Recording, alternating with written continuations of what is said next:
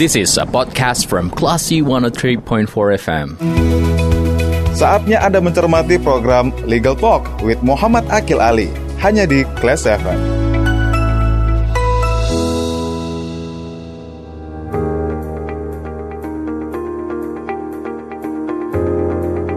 Dari Bumi Kerang Putih Darung Padang, untuk for Class FM, this is the actual radio. Assalamualaikum warahmatullahi wabarakatuh, Class People sudah di hari Jumat dan saatnya Anda mencermati program Legal Talk with Muhammad Akil Ali. Masih bersama saya Radit Pranata tentunya sebagai host Anda nih Class People. Dan sebelum kita ke menyapa Bang Akil ya. Ini sebenarnya ada beberapa pertanyaan yang sudah masuk ke WA Klase FM di 0812-660-1034 Namun karena ini sepertinya tidak kasuistik Jadi ini kita akan coba lanjutkan lagi pembahasan mengenai uh, hukum yang ada di keluarga. Nah kita akan sapa dulu narasumber kita hari ini Klase People ada Bang Muhammad Akil Ali. Assalamualaikum Bang Akil Waalaikumsalam warahmatullahi wabarakatuh, Mas uh, Radi Pranata dan Klasifiko semua di mana pun berada. Salam sehat dan semangat selalu ya. Amin, semangat selalu Bang Akil. Di hari Jumat ya, besok weekend nih Bang. Oke. okay. udah hari kerida aja. Oh iya, kita udah gak sabar kalau di hari Jumat ini Bang Akil. Bang Akil, ini kan sebenarnya ada pertanyaan dari pendengar, tapi karena tidak kasuistik gitu ya Bang, artinya uh, tidak ada pembahasan mengenai kasus. Jadi ini kita uh, lanjutkan lagi ke pembahasan tema kita berikutnya, Bang Akil.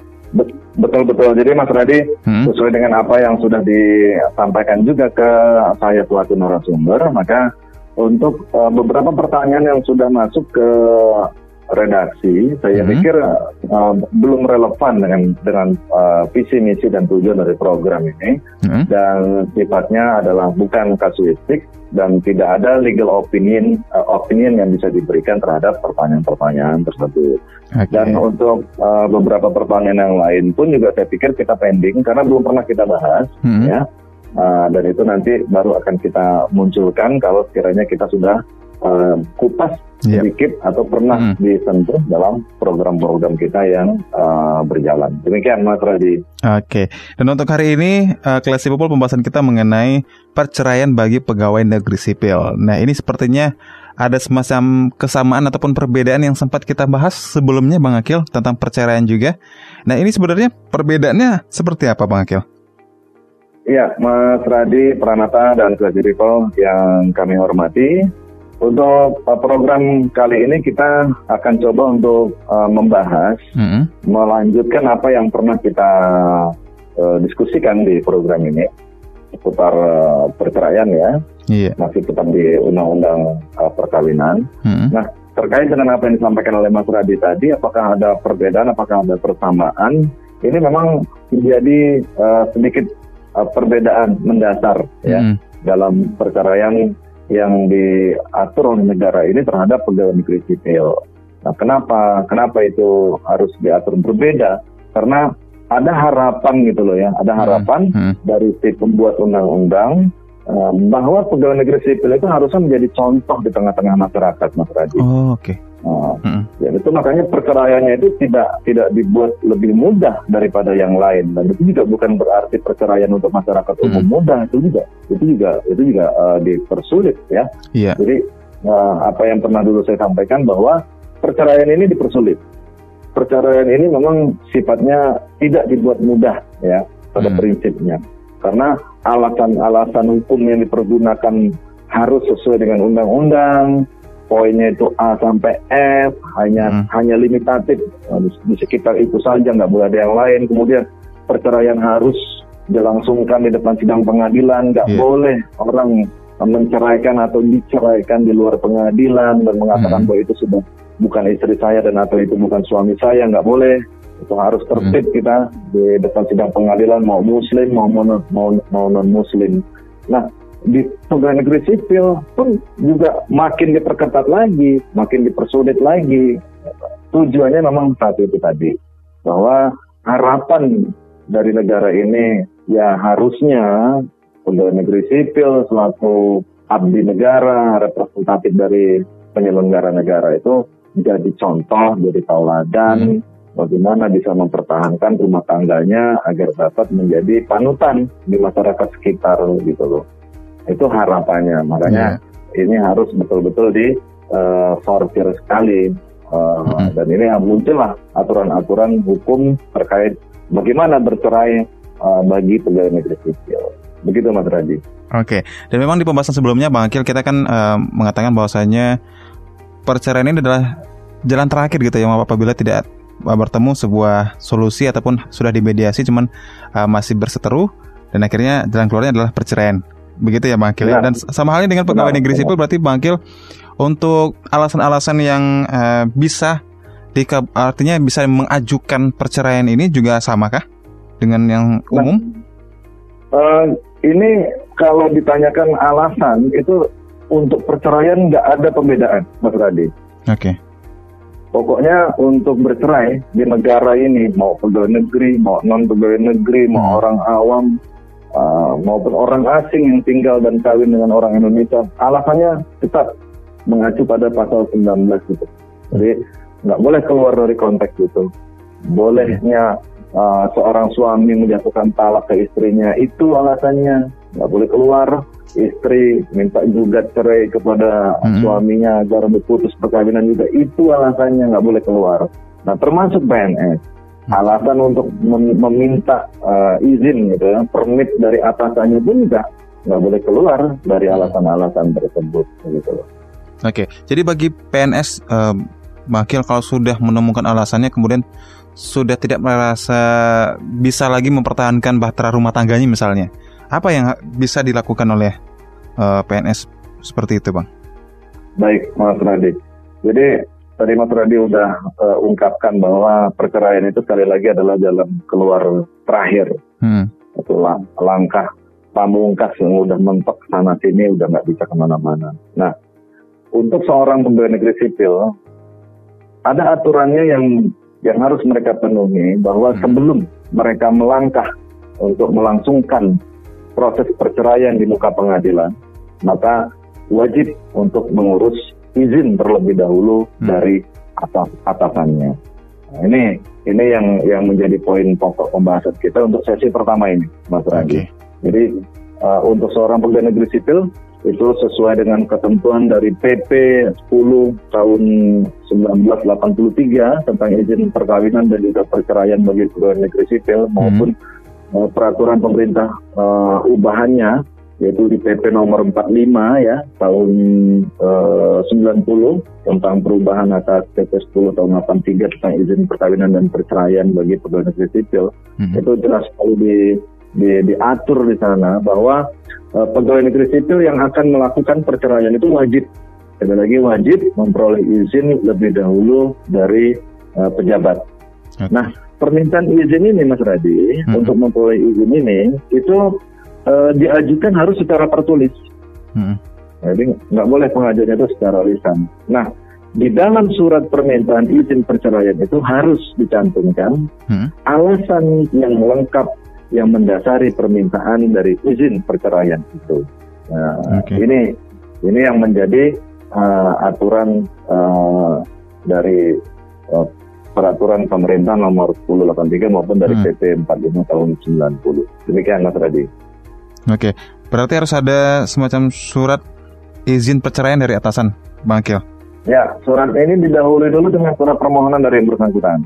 Jadi yang bersangkutan mohon izin secara tertulis kepada atasannya, hmm. misalnya seorang guru, yeah. seorang guru di sekolah dasar negeri 01 mana, Nah, itu dia mengajukan izin dulu ya ke atasan hierarki. Hmm. Atasan hierarki ini maksudnya adalah atasan yang membawahi dia langsung. Okay. Jadi dia minta izin dulu tuh ke kepala sekolah. Hmm. Nanti kepala sekolah ini akan meneruskan sesuai dengan prosedur yang ada di uh, Kemendikbud ya. Hmm. Bagaimana dia nanti uh, mengizinkan atau tidak mengizinkan permohonan dari yang uh, bersangkutan. Jadi diajukan ke hierarki yang yang yang ada. Okay. Nah, hmm? ini yang harus kita pahami sekali lagi. Um, ada dua sumber permohonan yang harus kita baca di sini, hmm. Nah, pertama, bisa bersumber dari seorang PNS itu sendiri, atau bisa juga bersumber dari pasangannya yang belum tentu juga PNS. Oke. Kan jadi ada ada ada tiga kemungkinan. Hmm. Apakah pasangan suami istri ini adalah PNS dengan PNS? Hmm. Apakah pasangan suami istri ini PNS dengan bukan PNS? Hmm. Dan ada pasangan suami istri ini eh, PNS dan BUMN atau di bawah eh, atau eh, hierarki selain PNS gitu Iya. ya. Oke bang. Ah. Nah, ini kan aturan-aturannya berbeda. Ada di beberapa BUMN yang menyampingkan PP 10 ada. Hmm. Saya ada beberapa menemui bank-bank uh, pemerintah yang tidak mengikuti aturan ini secara baku. Ada. Hmm. Uh, itu makanya dia semi ya, jatuhnya tidak terlalu mengikat terhadap PP ini. Nah, bagaimana ini kalau sekiranya ada keinginan perceraian dari si PNS sendiri atau dari pasangannya? Hmm. Ini tetap aturannya Mas Radi, baik itu dari si PNS yang bersangkutan atau dari pasangannya wajib mengajukan permohonan secara tertulis terlebih dahulu ke para atasan eh, hierarki untuk memperoleh izin eh, meneruskan permohonan eh, perceraiannya ke eh, pengadilan atau tidak demikian. Oke. Nah bang Akil tadi kan bang Akil juga sempat bilang kalau surat permohonan perceraian ini eh, nanti ada yang disetujui dan ada yang tidak disetujui. Artinya ini ada semacam eh, kelanjutan atau ataupun pemeriksaan gitu mas sejenis itu mungkin dari atasan. Di sinilah peran, ya di sinilah peran dari eh, atasan ini sendiri. Mm-mm.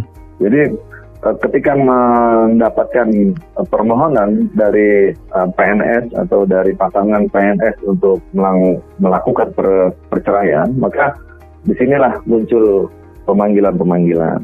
Nanti dibuat berita acaranya, nanti ditanya sebab-sebabnya, kemudian diminta dipertimbangkan untuk eh, rukun kembali, kemudian di- diperhitungkan bagaimana dampak-dampaknya. Ini semuanya eh, terjadi nanti Oke. akibat dari pengajuan permohonan itu secara tertulis.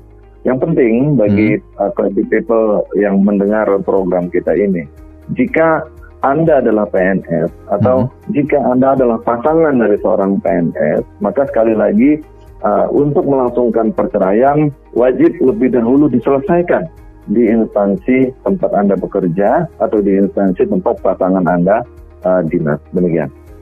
Oke, baik Bang Akil kita break dulu Bang Akil. Ini masih ada beberapa pertanyaan yang sudah saya siapkan dan ini Baik. eh, akan kita bahas selanjutnya Classy Popol di sesi berikutnya. Jadi jangan ke mana-mana, tetap di 103,4 Classy FM. This is a podcast from Classy 103.4 FM. Legal Talk with Muhammad Akil Ali.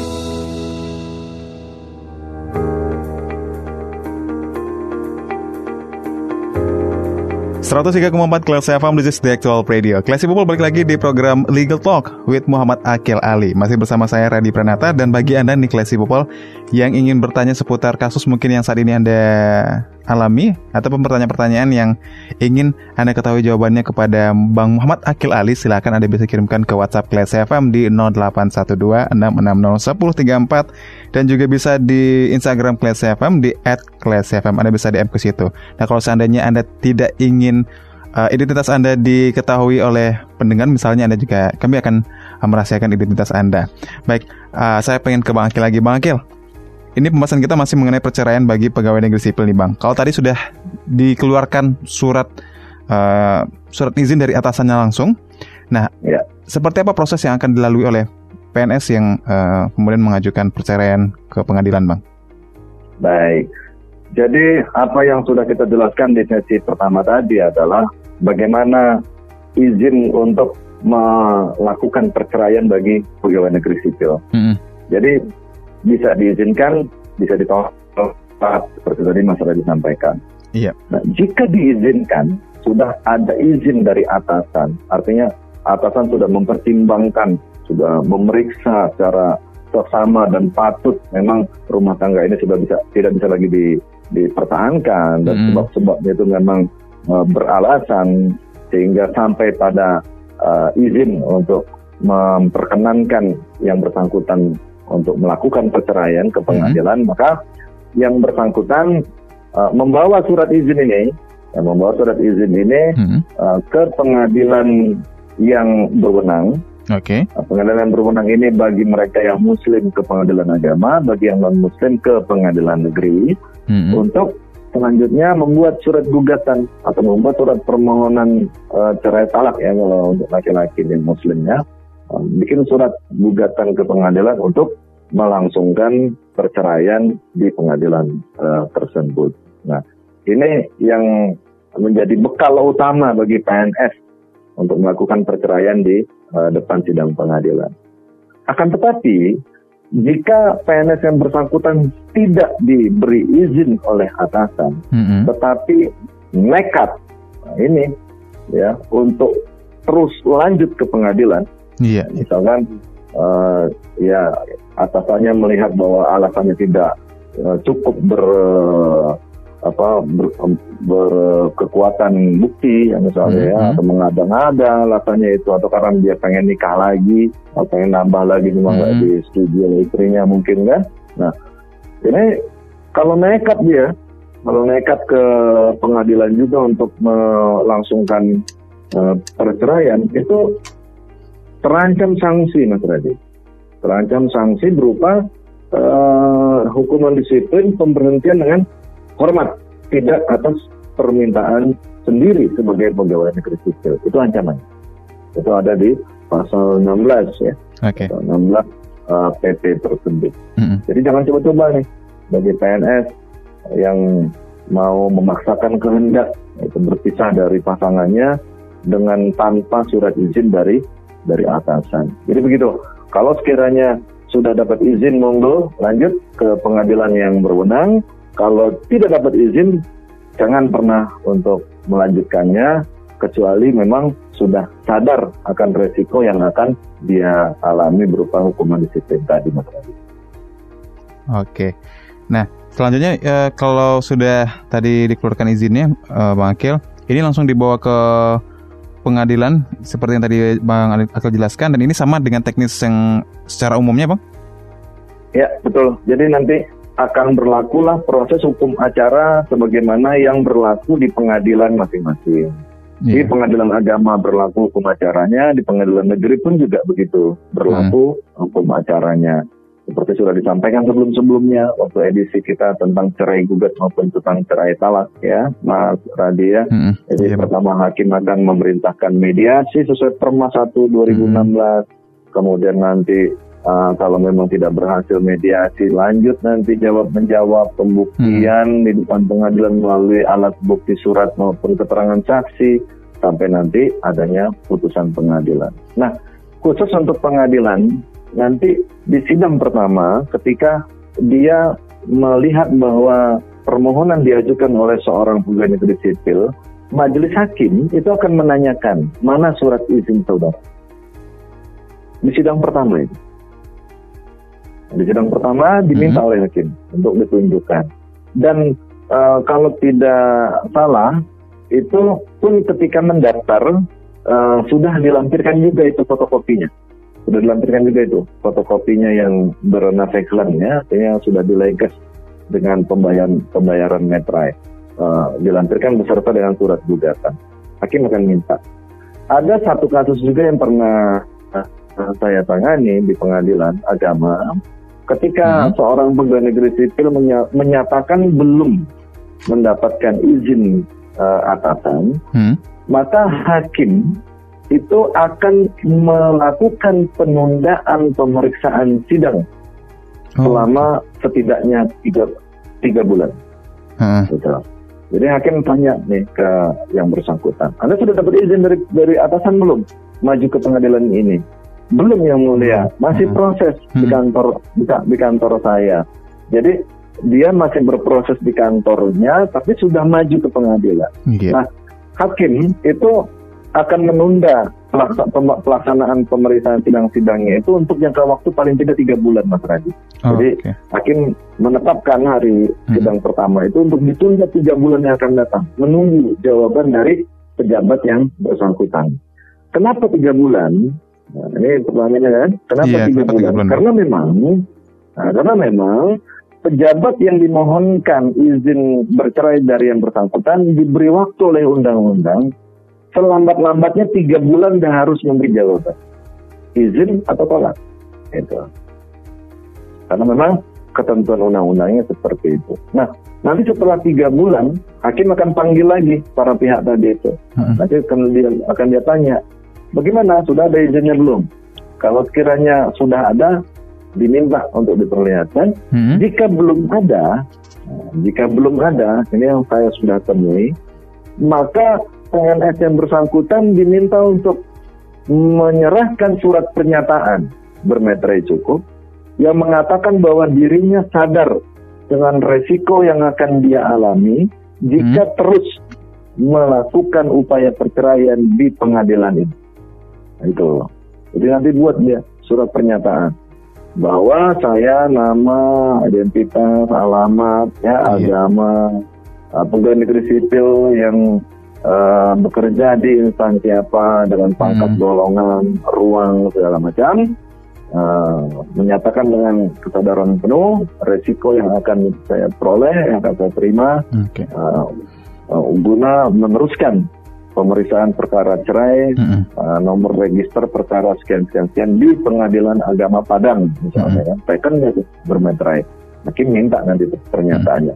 Bahwa betul bahwa anda sudah sadar kalau kami teruskan ini perkara apa yang akan terjadi pada diri anda? Hakim tegas itu Mas Radhi Oke, dan ada kemungkinan nggak sih bang eh, nanti yang atasannya ini akan menjadi atau ataupun akan dipanggil oleh hakim nantinya di peradilan? tidak pernah. Jadi hakim tidak mencampuri urusan penyelenggaraan uh, tata usaha negara sedemikian jauh Mas Radhi Hmm. Jadi khusus untuk izin perceraian ini hakim hanya ingin melihat bukti fisiknya. Udah ada belum tuh surat izin atasan? Jika belum, apa alasannya? Jika sudah, mana Oh, dia? Itu aja Hmm. hakim. Tidak akan hakim itu memanggil pejabat yang bersangkutan untuk didengar keterangannya di di, di, di, di pengadilan. Karena memang juga tidak ada uh, kewenangan juga hakim sampai sejauh itu dan juga pejabat itu kan bukan para Hmm, pihak hmm. dalam dalam dalam berperkara. Jadi dia cukup dia cukup uh, melihat saja mana izinnya ada atau tidak. Oke, tapi kalau seandainya izinnya sudah ada nih bang, kemudian eh, sudah di tahap mediasi, kemudian eh, menghadirkan saksi, apakah sa- saksi ini bisa jadi ini dari atasan si penggugat atau yang tergugat, bang Kil? Untuk diajukan sebagai saksi pun uh, keperluannya apa? Ini juga saya pikir tidak tidak tidak tidak tidak ada uh, Hmm. kepentingan pejabat uh, publik ya untuk diajukan sebagai saksi di persidangan uh, perkara perceraian. Jadi dia cukup dengan suratnya tersebut saja uh, dan tidak perlu lagi didengar keterangannya secara langsung di pengadilan. Eh, Apabila memang pihak yang berseberangan, misalnya pasangan dari pegawai negeri sipil ini meragukan surat izin, misalnya, Mhm. taruhlah dia tidak pernah dipanggil oleh uh, pejabat misalnya. Uh, dia mempermasalahkan di depan hakim, saya tidak pernah dipanggil ini pak oleh uh, instansi yang bersangkutan. Kok udah ada izin saja? Kapan saya didengar selaku istri atau Mhm. selaku suami ya Hmm. dari pegawai negeri ini? Kok sudah ada surat izin itu? Hakim hanya akan memerintahkan untuk mengeceknya ke instansi yang bersangkutan. Nah, kalau sekiranya ditemukan bahwa ini adalah pemalsuan surat, Iya. bahwa si PNS ini memang betul-betul udah nekat sekali gelap mata dia dia palsukan surat izin atasannya ini Hmm. nah itu terancam eh, ketentuan pidana yaitu pemalsuan surat gimana Hmm. sebagai seperti yang diatur di pasal 263 KUHP jadi tidak boleh main-main dengan surat izin ini artinya ini harus idealnya sudah harus selesai ini Hmm. Mas Radhi sebelum maju di pengadilan. Jadi tidak ada lagi polemik-polemik seperti yang saya jelaskan tadi walaupun bukan berarti tidak pernah terjadi, pernah Iya. terjadi. Demikian. Oke, baik Bang Akil kita break lagi Bang Akil dan Classic Pop masih ada beberapa pertanyaan lagi yang uh, akan saya tanyakan ke Bang Akil berkaitan dengan bagaimana juga nanti a- akibat hukum setelah nantinya uh, terjadi perceraian gitu ya. Dan Classic Popal, jangan ke mana-mana program Legal Talk with Muhammad Akil Ali akan kembali setelah yang satu ini dulu. This is a podcast from Classy 103.4 FM. Legal Talk with Muhammad Akil Ali.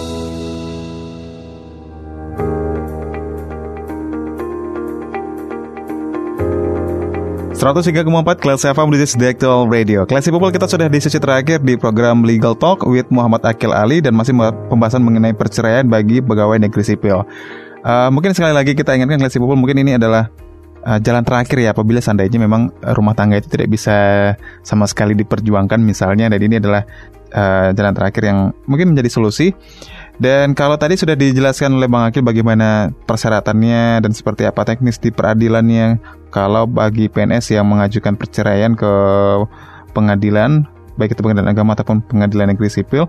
Dan selanjutnya Bang Akil mungkin tentang akibat hukumnya nih Bang. Kalau seandainya nanti uh, hakim sudah memutuskan mereka berdua ini pisah misalnya, so, pasangan suami istri pisah, apa saja uh, akibat hukum yang akan mereka terima Bang?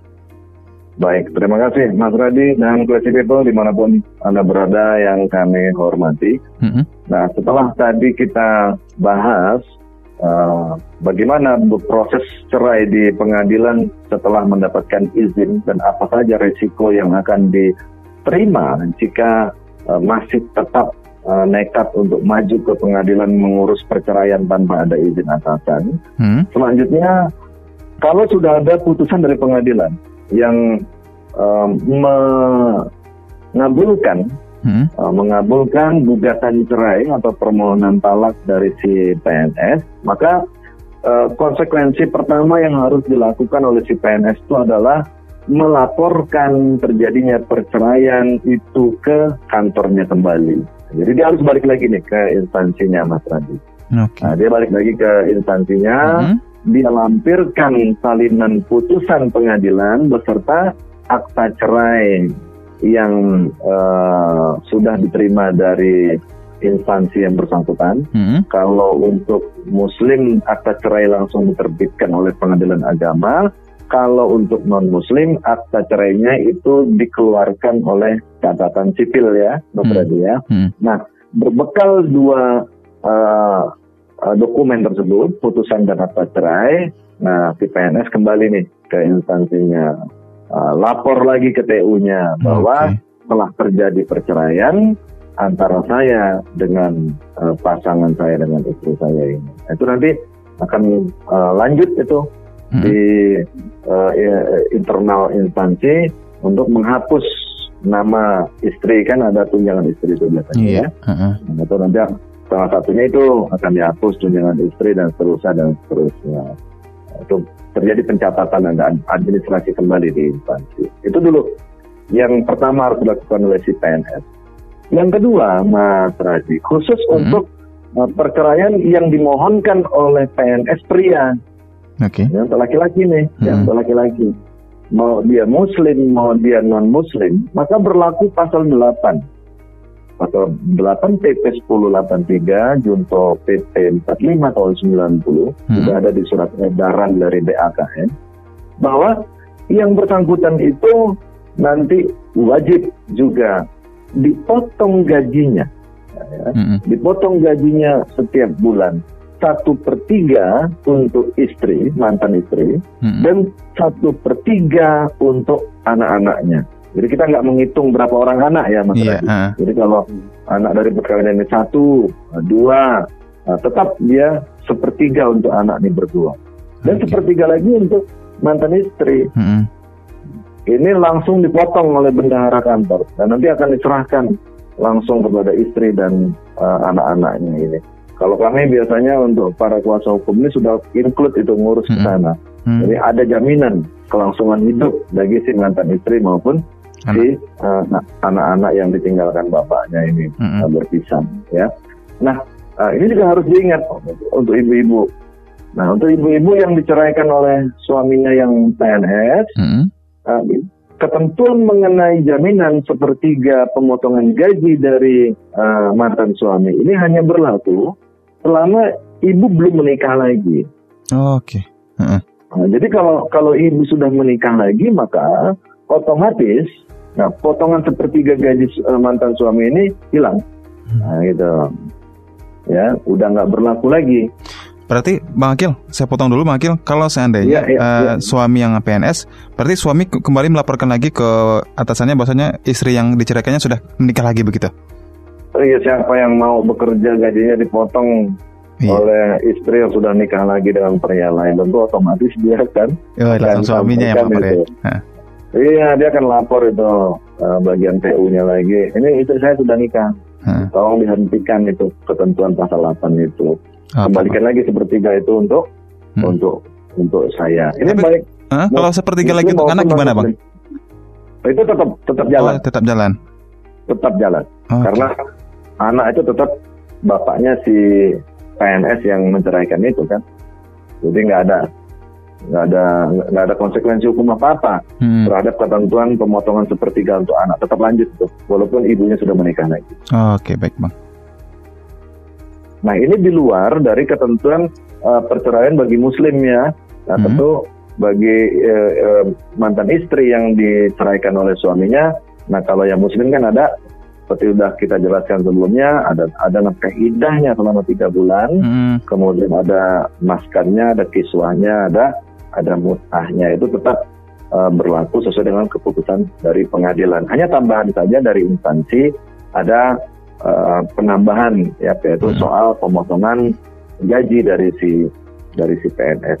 Hmm. Demikianlah uh, sulitnya perceraian bagi PNS diatur di negara ini, Mas Radi. Tidak lain tidak bukan supaya PNS ini bisa berpikir ulang sekiranya ingin bercerai dengan pasangan hidupnya. Ya, itu juga makanya nggak nggak heran Mas Radi. Di beberapa instansi-instansi tertentu Hmm. sebelum menikah, nah, sebelum menikah terjadi screening dulu. Ada juga itu. Ada pembekalan lagi gitu Hmm. ya ada pembekalan lagi. Jadi bagi calon suami istri yang misalnya eh, salah satunya adalah PNS itu nanti dikasih pembekalan di kantor. Bagaimana hidup rumah tangga dengan PNS Eh, jangan sebentar-bentar ribut soal uang karena gaji PNS kecil misalnya. Kemudian eh, bagaimana eh, hukuman disiplin kalau terjadi? Bagaimana resiko dinas? Bagaimana segala Hmm. macam? Ini ada beberapa instansi itu yang memberi pembekalan kepada calon pengantin Hmm. bagi PNS-nya ya. Eh, supaya mereka tuh malas diri supaya mereka tuh aware ya. Supaya mereka tuh tahu dulu gitu. Bahwa bercerai itu tidak akan mudah nanti kalau memang sudah sudah menikah dan juga eh, sering kita temui di beberapa persyaratan bagi calon pegawai negeri sipil itu ada ketentuan belum menikah misalnya Heeh. ada lagi di ketentuan-ketentuan lain persyaratan untuk penerimaan pegawai negeri sipil itu bersedia untuk tidak menikah selama menjadi calon pegawai negeri sipil belum ditetapkan. Iya. Ada gitu.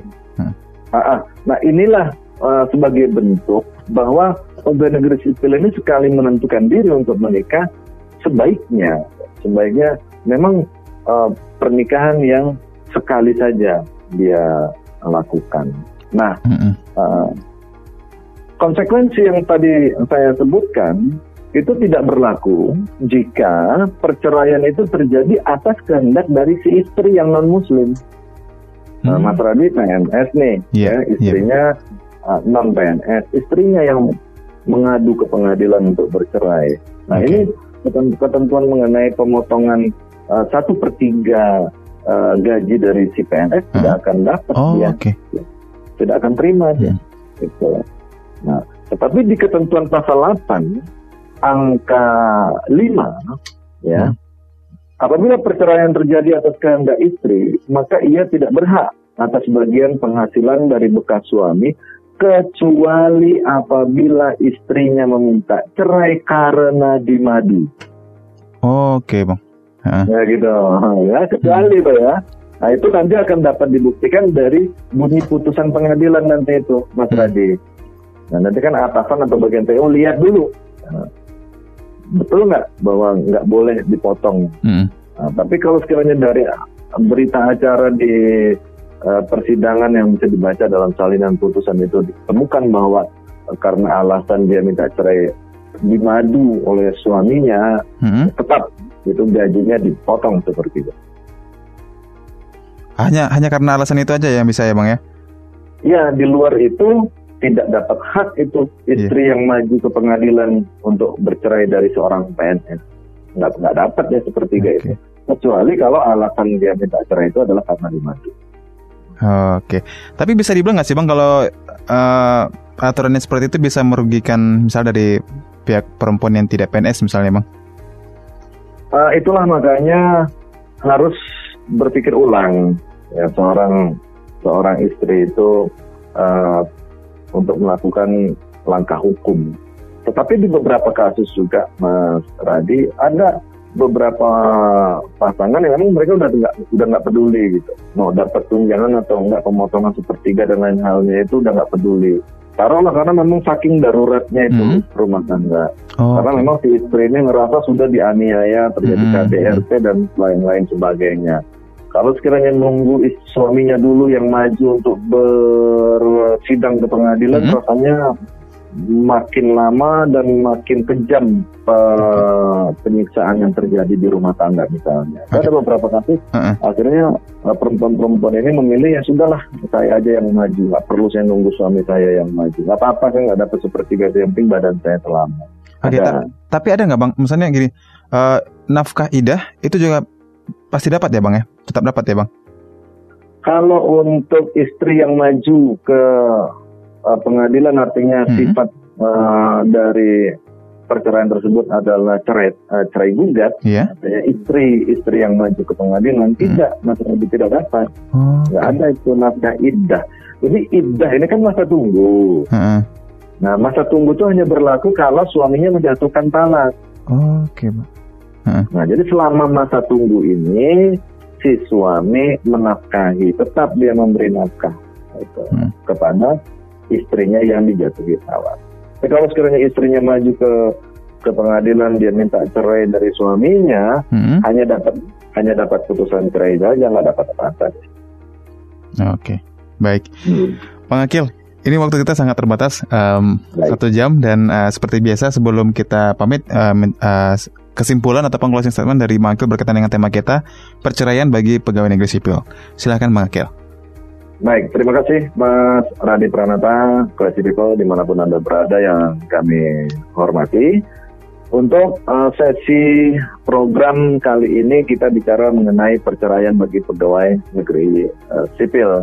Nah, sudah diuraikan beberapa hal-hal pokok yang dapat uh, kita ambil kesimpulan, yaitu menjadi tiga bagian, yaitu pra perceraian, kemudian hmm uh, perceraian di muka pengadilan dan pasca perceraian.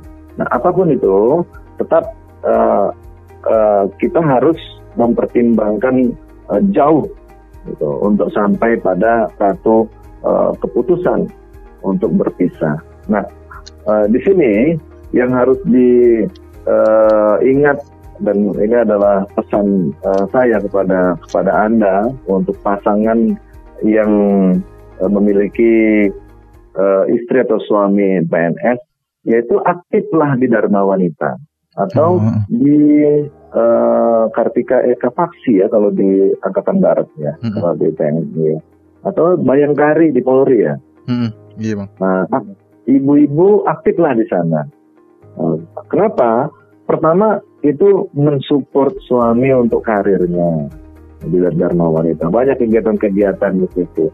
Uh, dan yang lebih utama jika terjadi permasalahan seperti ini kepada instansi itulah ibu-ibu bisa berlindung minta pertolongan itu hmm. biasanya kan kalau ketua Dharma Wanita ini kan langsung istrinya pucuk pimpinan kan ya iya iya nah di beberapa kasus itu uh, bagi bagi klien yang memang aktif di Dharma Wanita atau aktif di Bayangkari, aktif di apa ikatan-ikatan istri ya, hmm? uh, itu mereka akan lebih banyak tertolong Oke. Okay. Jadi nanti suaminya itu akan lebih banyak dinasehati nanti. Jadi prosesnya itu tidak lagi formal, tapi pendekatannya personil. Hmm. Bahkan di beberapa kasus justru uh, malah di ditemukan solusi yang langsung bisa bisa diambil manfaatnya oleh pasangan suami istri itu sehingga perceraian tidak terjadi. Gitu. Ada beberapa kasus yang justru akhirnya selesai di tingkat yeah. atasan itu, nggak jadi bercerai.